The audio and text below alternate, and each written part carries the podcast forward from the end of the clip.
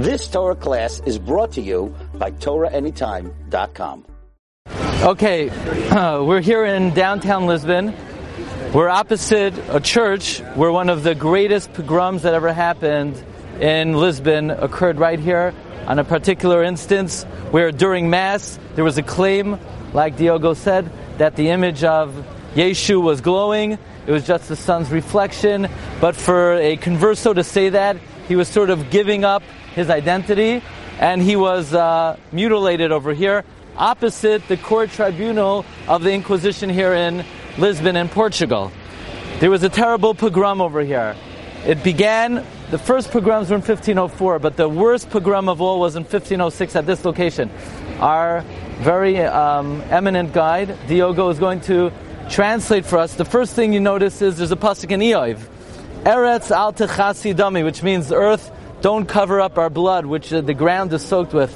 This is a place of our outcry. So the memorial of 1506, Diogo is going to translate. 1506 2006, in memory of the thousands of Jews victims of intolerance and religious fanatism assassinated in the massacre initiated on the 19th of April of 1506 in this square. You know, and sometimes you think, is there ever a divine retribution for what happened? So we have to mention that on November 1st, 1755, there was an earthquake here in Lisbon, which is said to be 9.2 on the Richter scale, one of the worst, if not the very worst earthquake in the history of Europe. It leveled 85% of the entire city. At the time, when did it happen? November 1st, All Saints Day, which is the primary Christian holiday. What time did it happen? 9:30 a.m. when 200,000 Christians were in mass. And at the time hundreds of thousands were killed here in Lisbon and throughout the country. Now, like Diogo mentioned, at the time because of the earthquake, the Christians were lighting candles as part of their service. Wildfires spread. They ran, da- they ran down to the riverbank. First of all, they saw it became revealed treasures from ships that had sunk. They went to take the shalal, and then all of a sudden, first a wave came nine meters high, washed them away, followed by two tsunamis. So tens of thousands of additional Christians died in the tsunamis and in the fire after the earthquake. What was destroyed? Mo- uh, most of the churches of the city were destroyed. Some of them have never been rebuilt. The library was destroyed. The court tribunal of the Inquisition was destroyed. Now, did they recognize that it was divine retribution? The reaction of some of the priests was that this was happening. I mean, you could see the open hand of God, and everyone interprets it how they want to interpret it. It was interpreted, it's because they did not eradicate enough conversos. So they found one more converso, and they burnt him. But you, you should know that the divine retribution was very clear because through the wildfires, people were literally burnt alive in the same places where there was autodafe.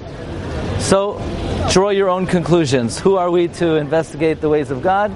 Draw your own conclusions. So, always wonder why only in Portugal do we see divine retribution? Why not in Spain? Well, some say there were many more forced conversions in Portugal than there were in Spain. But perhaps Spain has its own retribution, and that is the greatest retribution. Ferdinand and Isabella, their plot was to eradicate any Jewish influence in the world.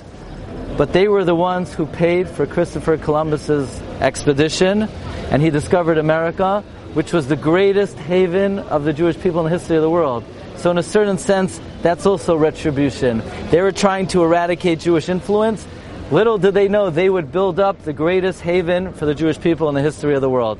So sometimes we have to keep our eyes open and we see how Hashem keeps the score and the uh, those who act wickedly, rak be'enecha v'shilum tireh. But those Gentiles who are righteous Gentiles, Hashem rewards them as well. As we know, King Charles, the King of Spain, or uh, the King of England, he comes from a dynasty of uh, a queen who saved Jews during the Holocaust.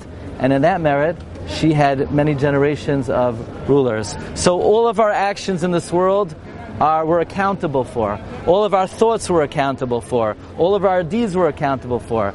And whether in our lifetime or in our future, God keeps a score. There's an eye in Raya. There's an eye that sees. Everything is videoed. Not everything goes on Torah anytime, but everything is videoed, and everything is remembered, and everything is accounted for. So this is something we see here in the streets of Lisbon. You've just experienced another Torah class brought to you by TorahAnytime.com.